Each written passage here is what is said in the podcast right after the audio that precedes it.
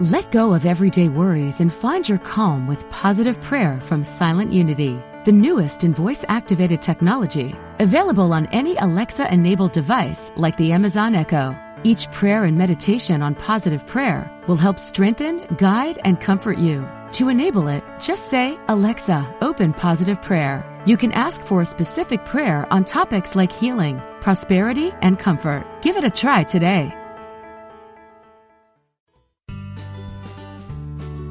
You're listening to Unity Online Radio, the voice of an awakening world.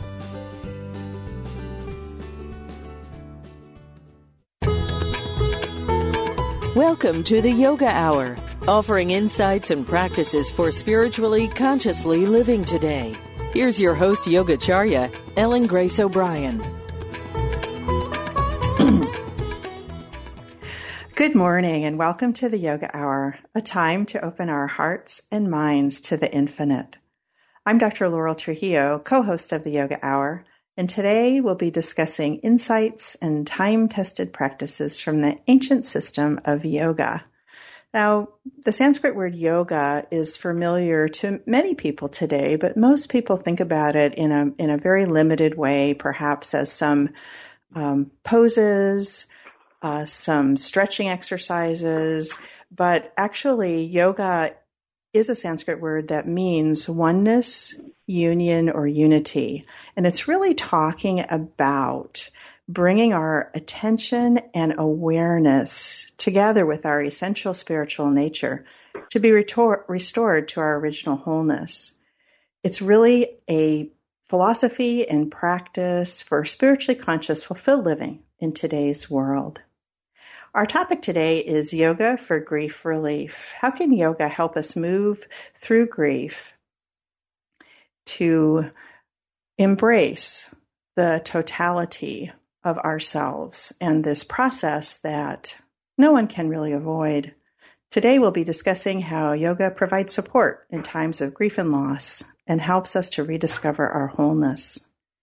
My guest today is Antonio Sausys, who is a somatic psychologist and yoga therapist specializing in grief counseling and grief therapy. Antonio is the author of the book Yoga for Grief Relief Simple Practices for Transforming Your Grieving in Mind and Body. His work has been published. excuse me. His work has been published in several health related national and international journals he maintains an active practice in the San Francisco Bay Area. You can find out more about Antonio and his work at his website, yogaforgriefrelief.com. Welcome, Antonio Sausys. I'm delighted you could join me today on the Yoga Hour. Thank you, Laurel. Hello. It's a pleasure for me to be here as well. Yes. So before we dive into our dialogue about yoga for grief relief, let's let's just start with a yoga moment, a moment of meditation where we really put into practice what we're going to be talking about.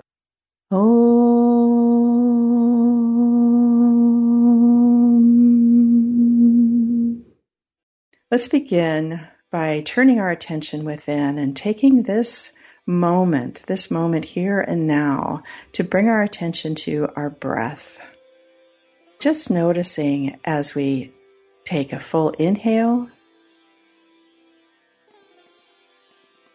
and exhale. As we take an inhale, feeling the cool air entering the nostrils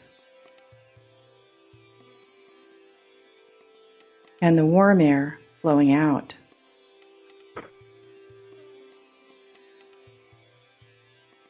And not trying to change the natural rhythm of our breath, but just noticing the natural flow of air moving in and moving out. And noticing how the exhale is a natural part of our breathing cycle. We breathe in, and as we exhale, we let go.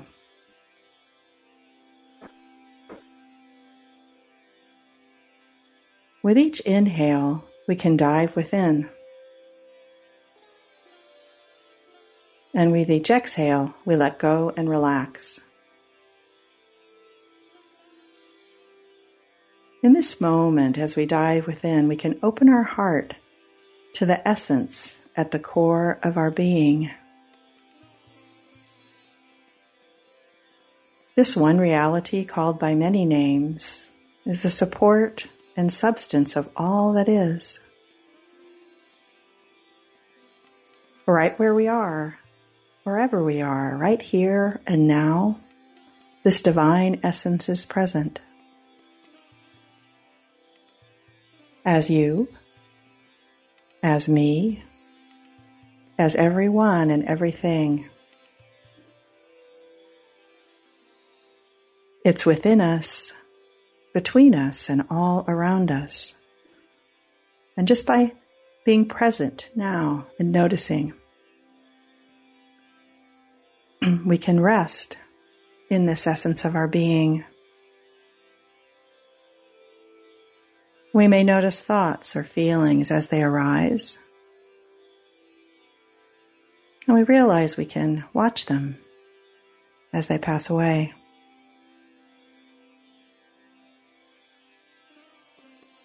We can rest in our essential nature beyond words and thoughts, beyond all change. Pure existence being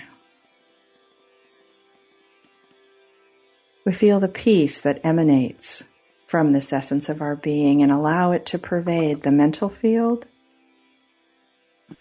the emotional nature, and the physical body.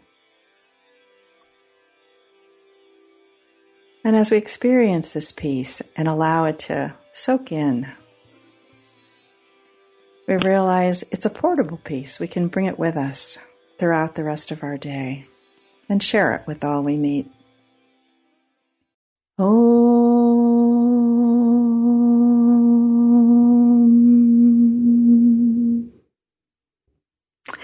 Once again, Antonio Sausys, welcome to the Yoga Hour. Thank you, Laura. Thank you very much. So, your teaching and your book, Yoga for Grief Relief Simple Practices for Transforming Mind and Body, your teaching and the book both center around helping us to deal with grief. So, what drew you to write and teach about grief relief? It was actually a personal experience of grief. Uh, my mother and I were very good friends, uh, truly friends. And uh, when I was 19 years old and she was uh, only 54, she died of a stroke. Mm. Uh, and at the time, under the premise that my mom, my mom has not brought me up to be a sad creature crying in the corners, here I was not really connected with my grief, uh, going to college, traveling, having my usual social life. And every time the pain of grief would come, usually in the morning, I would just switch as if I had a, a little switch button and I would get out of it. And two and a half years later, uh, as I was traveling in the southern part of South America, uh, I had an experience with nature. It was the autumn, it was beautiful colors, and I was moved by that experience. And of course, the pain of grief came into my heart once again. And for the first time, I was able to stay with it. Mm. And uh, as I increased my time staying with my own grief, I also realized that in the place where one of my ribs meets the sternum bone, I had developed a bone spur, hmm. um, a calcification. And I went to the doctor. The doctor said uh, that this was obvious uh, the result of an accident, an accident that I haven't had. And so what I truly understood was that that what my mind and my uh, uh, emotional system was unable to process or uh, to deal with my body came in as a helper to remind me. My mm. body, through that calcification, reminded me of the importance of paying attention to my own heart. That was my mm. first psychosomatic experience. And uh, that is what, in combination with the fact that later on I met Lynn Prashant, an outstanding therapist from the San Francisco Bay Area, who later became my mentor and teacher. And in the course of the conversation, she told me, could you design a routine from yoga to address the physical symptoms of grief. Mm-hmm. And that that that that uh, invitation was fundamental in my life because in Sweden, even though I was a therapist, there was not much said about the physical implications of grief. Something that I obviously was very close to because of my own experience. And I think that that's the combination that um, drew me to this work and to um, integrating this practice of sadness. So, in your book and in your teaching, you make it clear that you're not providing a retreat from grief or a release from grief, but rather relief from grief. So, why is this, this distinction important? I believe that it is important because it addresses a very popular myth, which is that we get over our grief and that with sufficient time, we'll get over it. Uh, one of the great teachings of my mentor, uh, Lynn, was that we do not get over our losses. We change our relationship to them. And uh, what is kept is uh, the knowledge, what is kept is um, the process of going from loving in presence to loving in absence where of course love remains, but what we all look forward is to reducing the deep suffering of grief. So this is why it was important for me to say that this is not a retreat. It's not a way of getting out of it or away from it like I did when I was 19, but actually a way of reducing the intensity of the process itself. Right, and that's the distinction that you try and make that it's not a retreat but mm, rather correct. relief. Correct. Yeah. So you open your book with the powerful statement grief is a radical opportunity to transform our awareness, but few of us know it. And you also state once we are able to acknowledge that on the one hand, our lives will never be the same, and that on the other hand, all the potential of the universe lies within us a different picture starts to emerge. So, can you talk a little bit about this opportunity for self transformation and this this new life that the second quote, quote uh, points to? Um, how does grief provide us with this radical opportunity for self transformation? Well, um, uh, in addition to having heard from my mentor that we do not get over our losses, we change our relationship to them, I also heard her say that grief is the most untapped source of self-knowledge. And of course, of course, self-knowledge is the pursuit of yoga. Self-knowledge is the ultimate goal uh, in self-realization, knowing who we are. Um, because of the very intense nature uh, of grief, because of the fact that we identify ourselves uh, through our attachments, through the things that we are attached to. And because grief is the normal reaction to the loss of things or people we are attached to, when we lose them, there's part of our identity that goes. And we end up not really knowing fully who we are. Grief is such a transformative experience and such an intense experience that sometimes it is hard for us to find ourselves. This is why a lot of time grievers tell us, I'm not myself. I don't know who I am. Mm. Uh, so, in, in itself, then, because of, of uh, depriving us of the old identity, it leaves us somehow naked in a soulful place, uh, naked in the soul and in the mind, and affected in the body enough that as we regain our uh, awareness of ourselves, as we uh, bring our bodies again back to balance and our minds to understanding of the essential teaching of grief, the essential teaching that all things will disappear, nothing is permanent, including the things we are attached to mm-hmm. then we certainly transform our lives. And this transformation is one that certainly changes the picture of life, changes um, our understanding and our uh, relationship with the universe, with ourselves, and ultimately with God as well. Mm. Mm. No, you said that just really, really beautifully. I was reminded of the story um, from the Buddhist tradition. I think it's a um, it's been a long time since I read it, so I'm probably going to not get the details. But basically, mm-hmm. it's I think it's a it's a young woman who uh, comes to the Buddha and has lost her child, and um, you know wants the Buddha to to help her. And basically, he says, you know, go out in the village and find me one person, you know, who has not experienced a loss.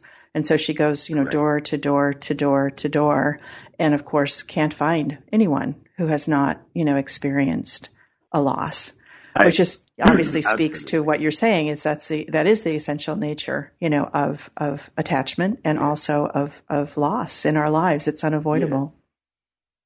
And particularly when, uh, as you may have heard in my definition of grief, uh, it is not just death that causes grief. It is not just losing those persons we are attached to, but also things. Mm-hmm. So, for example, if you were attached to the ring that your grandmother had left you, and one day you lose that ring, and that ring mm-hmm. was the one you were going to use for your upcoming wedding. Yeah. You're grieving. and even though nobody died, you're grieving. Mm-hmm. Mm-hmm. And it can go from anywhere from this simple um, ring to the fact of losing one's own innocence in the case of abuse, for example. Mm. Uh, and we are all attached to that innocence, to that uh, ability to intuitively be somehow new in the knowledge um, of the world or in our ability to understand and perceive the world. So there is a number of things and people that can cause grief, and pretty soon you see that our hearts are full of grief. I like to say that grief is the second most prevailing feeling in the human heart after mm. love. Mm. Yet about love, we speak permanently. About grief, not so much. And this yeah. is a problem. yeah, it's a good point.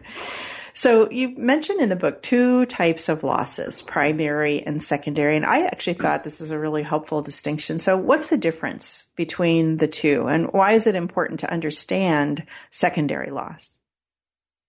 Sure. Well, primary losses uh, are defined as the loss that happens first.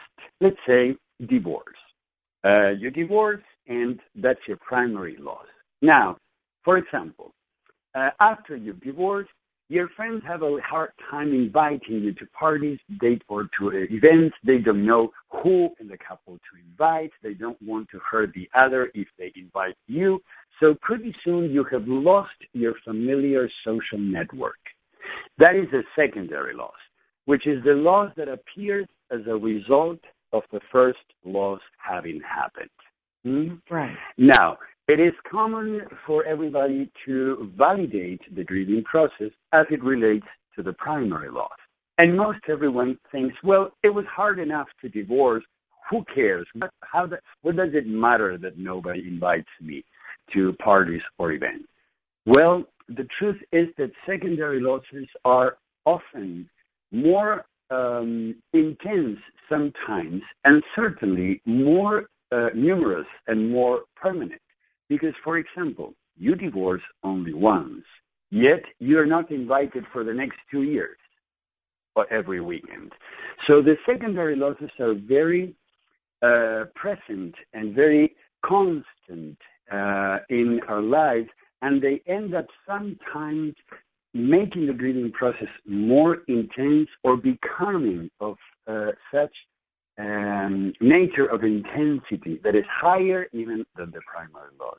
So it is hmm. important to validate one's own feelings, one's own pain, and understand that indeed we not only grieve the primary loss, but also all the secondary loss associated with it.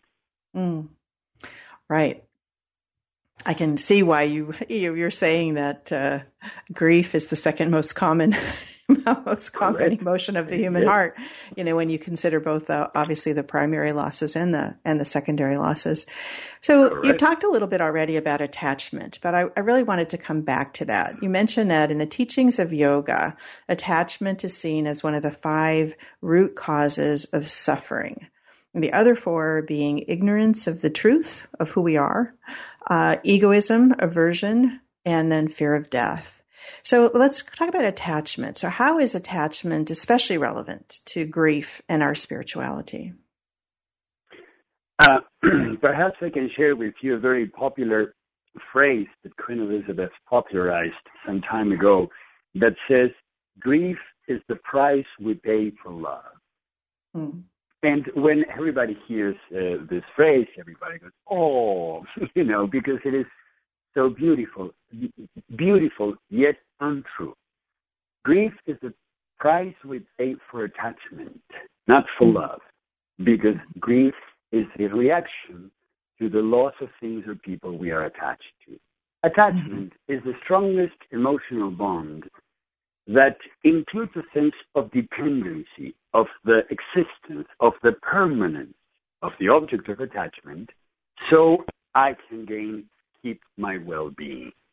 So as long as the attachment, figure, or object is there, then I am safe.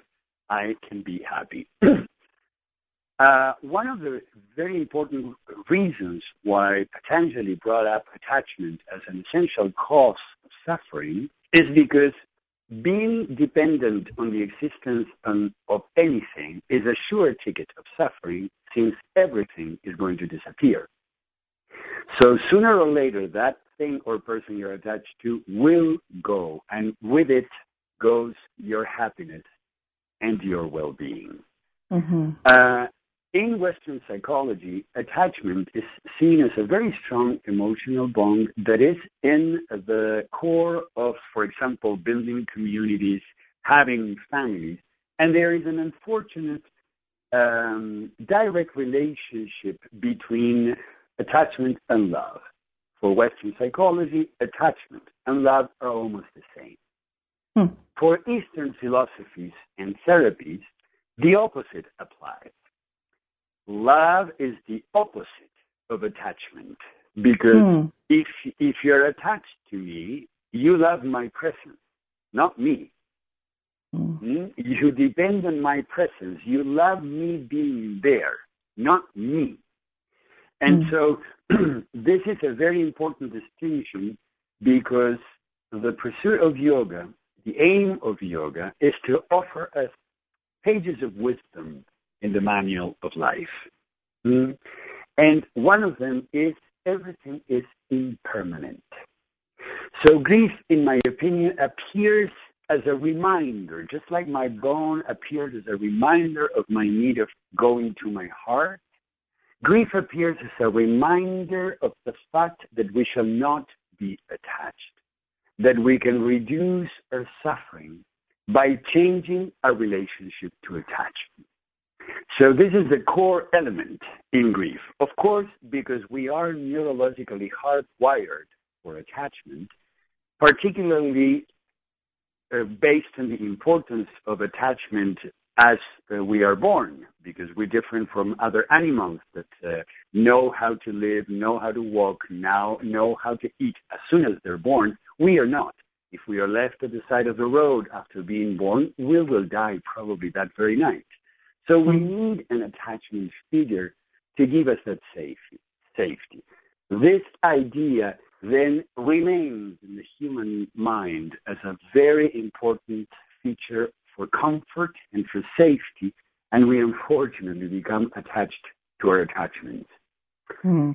and to our attachment. And so I'm doing that relationship, perhaps doing what I have defined as detached attachment, generating new attachments in life, yet keeping the fierce awareness that that what we are attached to will inevitably disappear, certainly can change our relationship to those we love, to the things we love and to ourselves. Mm. Wow, that was that was really powerful.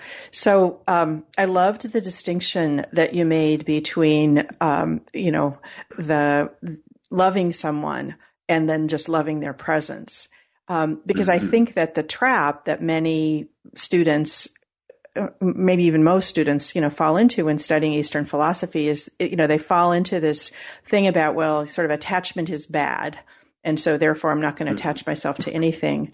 Um, but you framed it in a way that you know, obviously, I mean, that's impossible. you know, we, we, are going to become mm-hmm. attached to things, but to be attached to, you know, the essential quality of that person instead of their presence uh, is a way of of living with attachment. Uh, uh, uh, unattached attachment, if that makes any sense. It is. Yes, yes. This is why I call it detached attachment. So we are at- attached, but yet being able to honor, like you said, the essence, the true soul, the essence of a person. And when you love them, even if they're not with you, you can still love them and honor that presence. Becoming attached constitutes what we call conditional love. It's love with a condition of presence. And as we have uh, been taught by Bhakti Yoga, um, and we've only got about 10 more seconds, so just finish that thought and we'll come back to it yeah. after the break. Conditional love is not love. It's a form yeah. of love, but it's not pure love. So our aim in life is to be able to love without condition. Even there you go. Here. All right, this and we'll stop there just for getting to the break. You're listening to the Yoga Hour with special guest Antonio Sausys, who is a somatic psychologist and yoga therapist, and whose book Yoga for Grief Relief is the one that we're discussing this morning. You can find out more about Antonio at his website, yogaforgriefrelief.com. We welcome your comments and questions. You can contact us at yogahour at unity.fm. I'm Dr. Laurel Trujillo, co host of the Yoga Hour.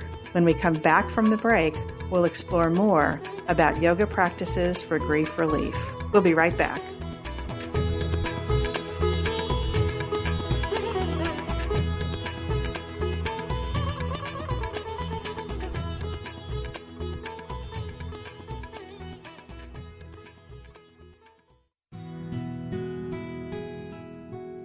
Discover the power within Unity Online Radio, the voice of an awakening world.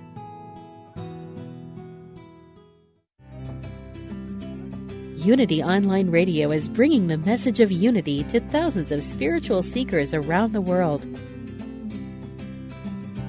If you enjoy our programming, we invite you to support it by visiting unityonlineradio.org and clicking on Donate Now help us continue to provide inspiring content to everyone.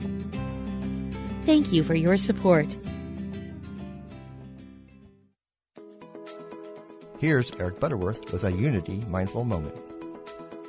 Unfortunately, religions have tended to present themselves as institutions instead of perceptions, something you join instead of a transcendence that you experience. We've tended to believe that God works exclusively through the machinery of an institution. So it is self-evident that most persons believe that you go to church to get close to God. The fact is, if God is present in the church, God is also present in the theater. God is present, period, because God is an omnipresence, everywhere present. So you don't go to church to get close to God. But you go to church, perhaps, hopefully, to be challenged to dig within yourself and to find that consciousness of the presence that is with you wherever you go. So that wherever you go, wherever you are, God is. To pick up the Eric Butterworth book, Practical Metaphysics, go to unity.org and click on Shop. Take time out for you and join other like minded souls looking to build their connection to spirit with the Unity at Sea Cruise in 2019. Experience a spiritual retreat at sea as you participate in a special program designed to help you on your individual journey of self discovery. Deepen and explore your spiritual growth with Unity ministers and presenters as you enjoy exotic Caribbean ports of call. For all the details, go to unity.org slash unity at sea now to make a deposit by January 30th and save $100. Discover Unity Village, and you'll find a peaceful oasis just 15 miles from downtown Kansas City, Missouri. If you're doing business in the area or looking for the perfect place for your retreat or conference, check out all that Unity Village has to offer. With 1,200 wooded acres, a beautiful nature trail, award winning rose garden, golf course, and newly redesigned hotel and conference center, Unity Village has everything you need for that perfect event. Go to unityvillage.org to find out more. Take some time to relax and tune into Spirit with Reverend Paulette Pipe and Touching the Stillness. Every Tuesday at 11 a.m. Central, join Paulette for a soul stirring meditation that will leave you energized and inspired. Tune in and connect with listeners around the world in affirmative prayer. Not your everyday radio show, Touching the Stillness will help you bring new meaning and clarity to your life. Find Paulette on Facebook and listen each week right here at Unity Online Radio. Call now with your question or comment. 816 251 3555. That's 816 251 3555.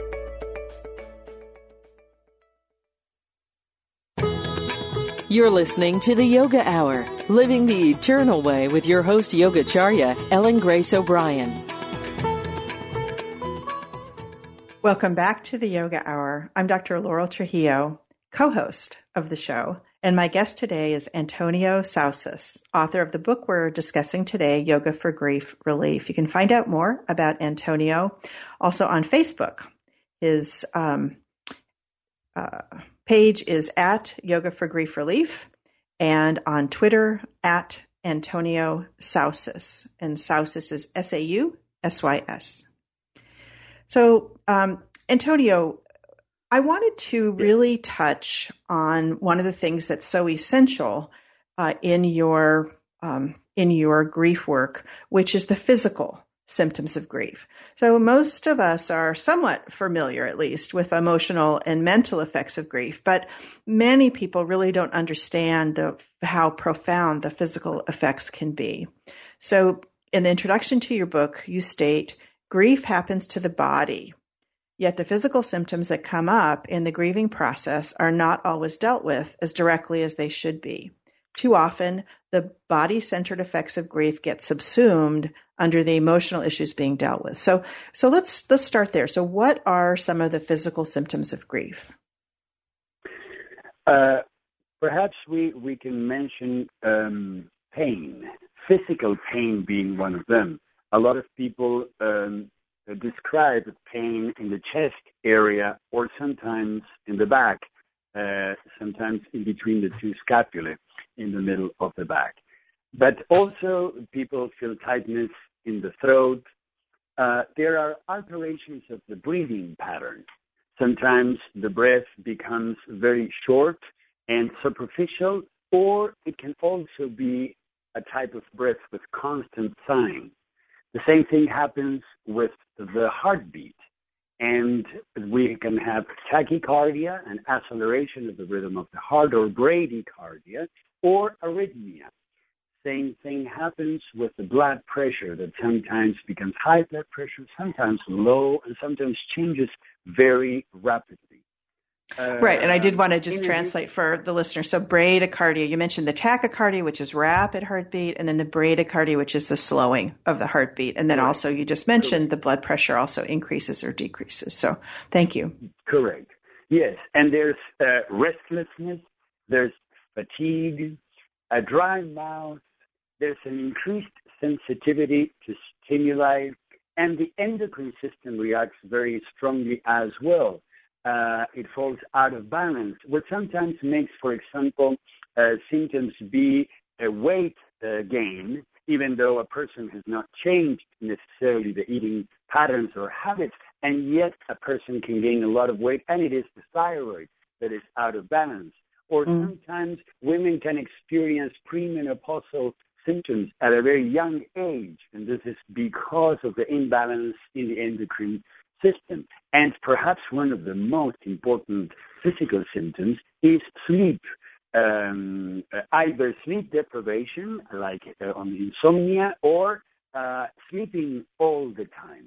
So, as you can see, there's a huge number of very important physical symptoms that you were saying uh, when you asked me that uh, people sometimes don't realize how important it is. What alarms me the most is that not even in the uh, teaching courses or in the formation of a psychologist, uh, the symptoms, the physical symptoms of grief are given the appropriate uh, importance. And of course, this is very uh, negative and this is very harmful for health because this is one of the sources of why people feel that they are not normal, that they are going crazy. Of course, such a big amount of symptoms is worrisome.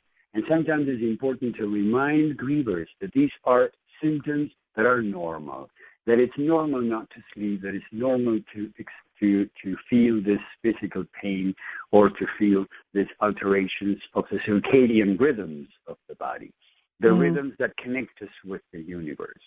I believe mm. that the importance of this is that it is a call to returning to the rhythms of the universe in a conscious, aware way. Hmm. The fact yes. that all things are impermanent is a crucial part of the rhythms of the universe. Hmm. Yeah, that was just beautifully said. So, um, in discussing the physical symptoms of grieving, of course, and discussing yoga, you know, for grief relief, um, obviously the physical postures of yoga are really helpful in many ways in relieving these, you know, body symptoms. Yoga philosophy also views the body as having life force or prana that can be blocked in various ways. So, um, your book provides a series of poses and stretches that unblock the flow of this prana or life force. So, what are the benefits of this series of stretches, this unblocking the flow of the life force practice, as you call it? I would say that returning, the main benefit is to be able to return or to open the doors to return to a balanced state of health. Uh, in the uh, concept of yoga therapy, in the belief of yoga therapy, which relates to the application of the uh, yoga principles and methodologies to the healing arts, to uh, the healing process, it is understood that every time this life force, this prana, because it is energy, every time it is blocked, it results in a symptom or in disease. Every time that um, the energy is blocked, the continuation, the normal flow and continuation of life is also interrupted. Therefore, to start any treatment program with a practice that allows you to reestablish the normal flow of life force in the body and mind is crucial for improvement, is crucial for recovery. And fortunately, um, yoga offers us uh, a, a, gem, a fantastic practice named Pawan Muktasana. Pawan is divine wind, Mukta is to free, and Asana is postures. So these are postures to free the flow of divine wind. A beautiful name for the breath. Mm-hmm. Uh, it's an ancient practice that was brought back to light by Swami Satyananda uh, in the 50s, and that is very simple and yet of extreme effectiveness. So this is why this practice is included in the sadhana, in the program, in the protocol for grief relief, to initiate the process of reestablishing a normal balance of health. Hmm. No, that that's really beautiful, and obviously ignoring those physical symptoms, um, you know, interferes with the with the process of grief. Absolutely. And it generates the need for the body calling back. And like I like to say, symptoms are a way for the body to call the mind. It's like an internal communication, and it's an old style phone call. There is no answering machine. So if you don't pick up, the body calls again until you pick up. right, so ignore, ignoring the symptoms of grief uh, is a sure ticket to constant calling. so it's better mm. to, to address them so the process can start changing. Mm. So we've talked a little bit about asana and the asana series. I, I you know, think that the book is really lovely, and if people are are um, experiencing grief, which, as we said, is pretty universal, um, really think about you know getting a copy and and you you lay out the exercises, the asana, very very clearly, mm-hmm. so it's it's very easy to follow. Um, mm-hmm. In your book, you also identify other other types of yoga practices that can really help us move through the grieving process. Um, so one of them is is pranayama or, or breath breath work. Um, how mm-hmm. does pranayama help us through the grieving process? Well, um, every time our minds change in nature, change in activity, there is a corresponding change in the breath rhythms. Mm-hmm. So, uh, one of the teachings of yoga is if you want to change your state of mind, practice the adequate or the correspondent breath rhythm, and you will get there. This is how yoga uses pranayama, a wonderful chapter of yoga methodology, to address the mind. And if you think about it, Laurel, uh, the body doesn't have a problem really with grief.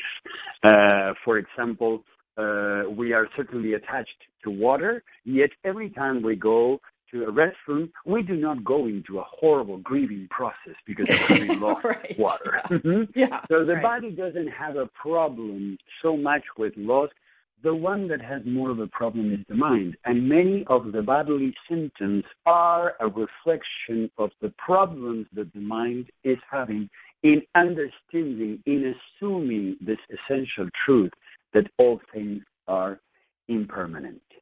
Mm. So, um, addressing uh, uh, the mind is essence because it also helps address the symptoms in some way. And so pranayama is one of the ways, uh, but also we, and through pranayama, we can um, gain some equilibrium, or for example, we can also affect more directly our state by practicing single uh, nostril pranayama.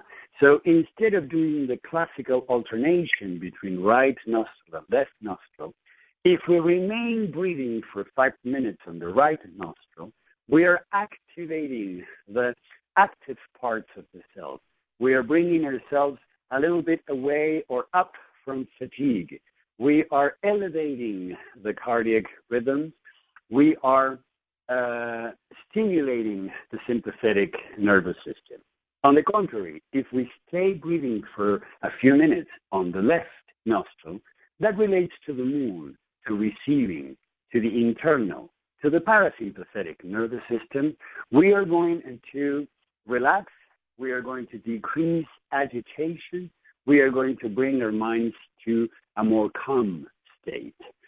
So, uh, pranayama gives us a way of addressing the mind, and like that, different aspects of yoga can bring us a lot of benefit. For example, uh, Shatkarma, the great chapter in yoga that cleanses the body, mind in preparation for higher sadhana, for higher practice. Asana is wonderful and it addresses the body. Certainly, our spirituality and is, a, is of a higher caliber, is of a higher involvement than our more simple instinctual body. And when we are ready to address those other aspects of higher sadhana, we must clean ourselves, our mind, and our body. Tratak one of the exercises included in the series addresses the consciousness through addressing eye movement. Eye movement and consciousness are very much related. Also, for example, Sankalpa, the great technique for uh, resolve, for making sure that that what we want will happen or can happen, uh, is an essential to, to reprogram the mind by inserting in the mind the appropriate molds, I would say. You know, like when we were kids and we played with molds and we filled them with sand, we turned them around and there we have a train or a, or a doll according to what you were playing with. Well, Sankalpa, a statement that holds your most inner heartfelt desire or plan or intention, is like a mold but then the universe fills up. So reprogramming the mind by loading the mind up with the appropriate molds to um, go through grief healthily, to uh, reconnect with who we are is of essence. Wow, you just gave a huge summary of several aspects of yoga in a really in a really concise way. So thank you for that. So just mm-hmm. reviewing. So we talked about the pranayama and the single nostril breathing, and I really liked you know your differentiation between blocking off, um, you know, and just breathing on the right side, uh, being more um, activating, and then uh, mm-hmm. and doing that for five minutes, and then the same on the other side. Um, you know, mm-hmm. blocking off the right nostril, breathing through the left, being more associated with the parasympathetic nervous system, the resting, you know, state, more in relaxation. So that in itself, I think is a beautiful, simple practice for people to know mm-hmm. about. And then you talked about um, this idea of uh, of cleansing, uh, and then the the um, process of setting an intention or sankalpa, uh, which of course you go into each of these a lot more in the book. Um, Mm-hmm. Uh, coming coming back to the uh, cleansing techniques, um, you uh, one of the ones that you do talk about is another form of pranayama, the alternate nostril breathing. So, what uh, mm-hmm. what how can that help the grieving process? Well, uh, alternate nostril breathing is a naturally uh, a natural way of sparking an activity that is natural in the body. Uh, we never carry the same amount of air through one nostril or the other. Uh, modern science knows that this process, this change happens naturally every between uh, three and four hours. And I see it as a natural built in mechanism to bring some balance to our uh, lives. Now, sometimes the grief can be very stressful. Sometimes grief can be um, uh, can have so many symptoms that either go towards the hyperactivity, uh, as in high blood pressure, short breath, not sleeping much, not being able to eat much, or they can be hypoactive. Uh, lower pressure, uh, bradycardia, uh, relented heart rhythm, eating a lot, sleeping all the time.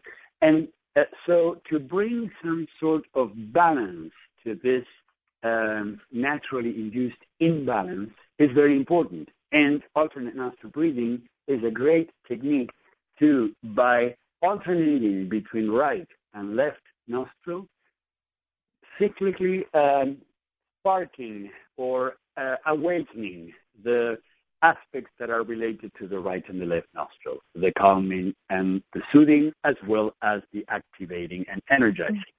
Mm. And instead of waiting for the natural process to happen, we can take a little bit the reins in our hands, like it's another translation, yoga, the reins, the, the, the, and do it ourselves.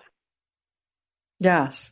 Yeah, what you're talking about is there is a cyclical rhythm. There are these uh, things called turbinates inside the nose and they basically uh, will, you know, one side will, um, you know, expand uh, on mm-hmm. a on a rhythm as you were describing. This has been shown, you know, in med- in medicine, um, and it's from Western medicine standpoint, there's not an understanding of why this happens, but I think you just gave a great explanation mm-hmm. um, that it, it, happens kind of uh, blocked on one side, you know, for for several hours, and then moves and is blocked on the other side. And if you do Correct. notice it, it's kind of interesting when you block off, you know, one side and just breathe through. Um, you know, one side of your nose, you, you often will find, oh, it's the right side that's blocked now. Oh, it's the left side that's blocked mm-hmm. now. It does, it does vary. So that's kind of interesting. Mm-hmm. So mm-hmm. um, we started out our conversation really talking about the potential for transformation that is inherent in the grieving process. So you have a whole chapter on the process of transformation and you discuss finding a new identity after loss. And obviously mm-hmm. this is this is really a key process. So how you know, say more about that. How do we find that new identity? What are what are the? It really gets to this potential for you know self transformation. Correct. In fact, this came to me as a result of having heard those two very important statements from Lim Prashant that we never get over our grief, and that grief is the most untapped source of self knowledge. So, when as we identify ourselves, we identify ourselves through our attachment. Mm? Um, if you are someone who likes the, uh, a, a certain sport and your team wins, it's very common to say, We won while you were not really playing, you were not there in the field, but naturally your attachment to that sport team takes you to say, we won. That simple fact has a lot of uh, deeper roots and it works similarly both in the surface and in the depth.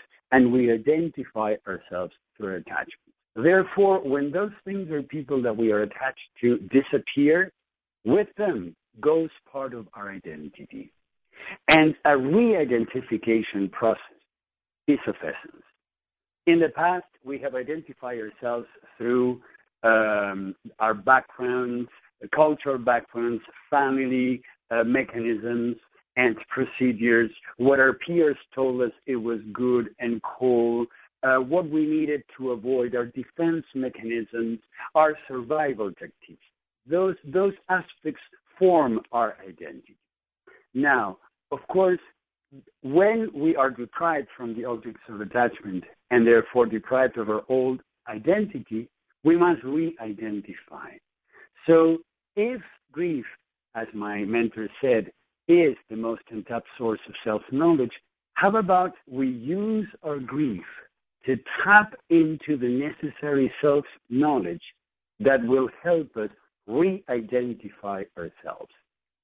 And this time, not based on those defense mechanisms or uh, survival tactics or religious or spiritual or cultural um, um, notions or clues, but rather based on ourselves, based on our true essence. And of course, yoga is the best way to go within, is the best way to tap into who we are by asking our own soul. This is a great practice called Atma Vichara. Atma is uh, soul, alma. Vichara is inquiry. So this is self inquiry. If you want to know who you are, ask your soul, for you are your soul, and that's who you are. And uh, this this is why yoga is, in my opinion, so well suited to address the grieving process and to assist us in transforming it towards a new identity. To be honest with you, Laurel, is uh, my program, while it is a great symptom uh, reduction uh, program, that's not what uh, my passion is about.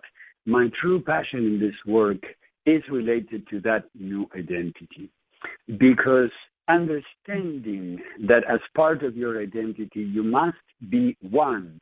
As you were saying at the beginning of the show, the meaning of yoga is unity, oneness, you, to join, yoke.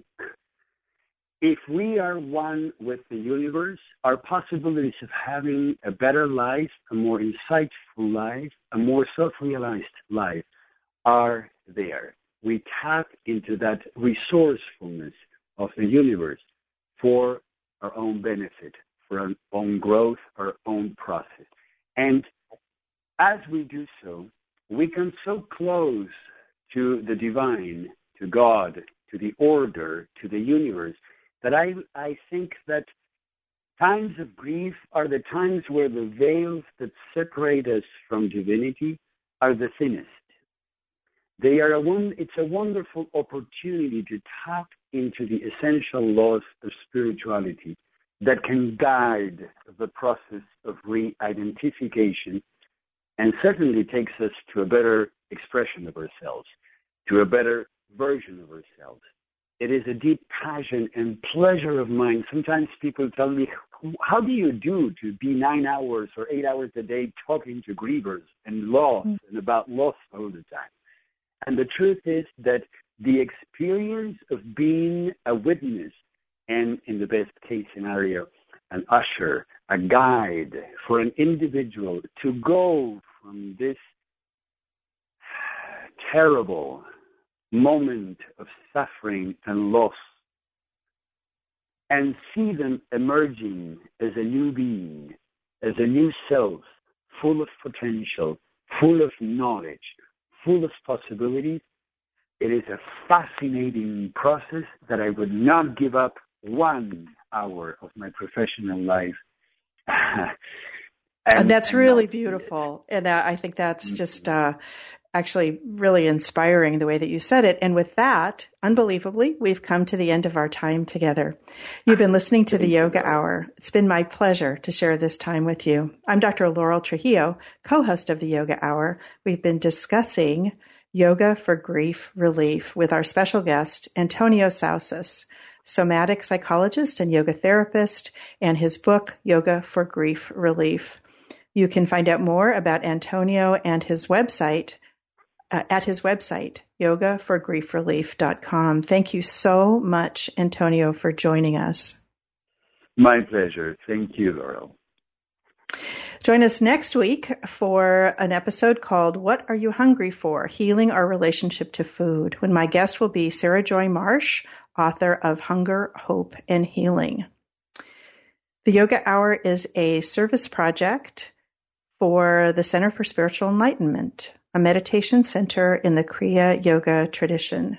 CSE welcomes people from all backgrounds who are seeking self and God realization, a path to spiritually conscious, fulfilled living in today's world. For more information about the Center for Spiritual Enlightenment, visit csecenter.org. Remember to subscribe to the Yoga Hour podcast at iTunes or Stitcher. And if you're enjoying the podcast, share it with a friend. Thank you to the Yoga Hour team, regular host, founder, and director of the Yoga Hour, Yogacharya O'Brien, assistant producers Ann Hayes and Sean Smith, and CSE's Global Media Outreach Manager Holly Gray, and Jeff and Louie in the sound booth at unity.fm.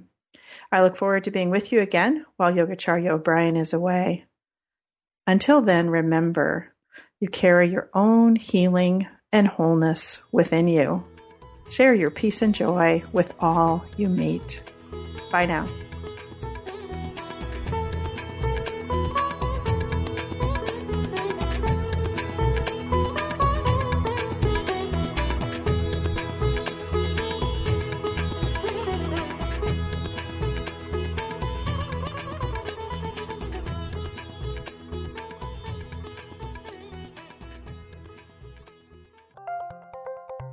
Thank you for listening to Unity Online Radio, the voice of an awakening world.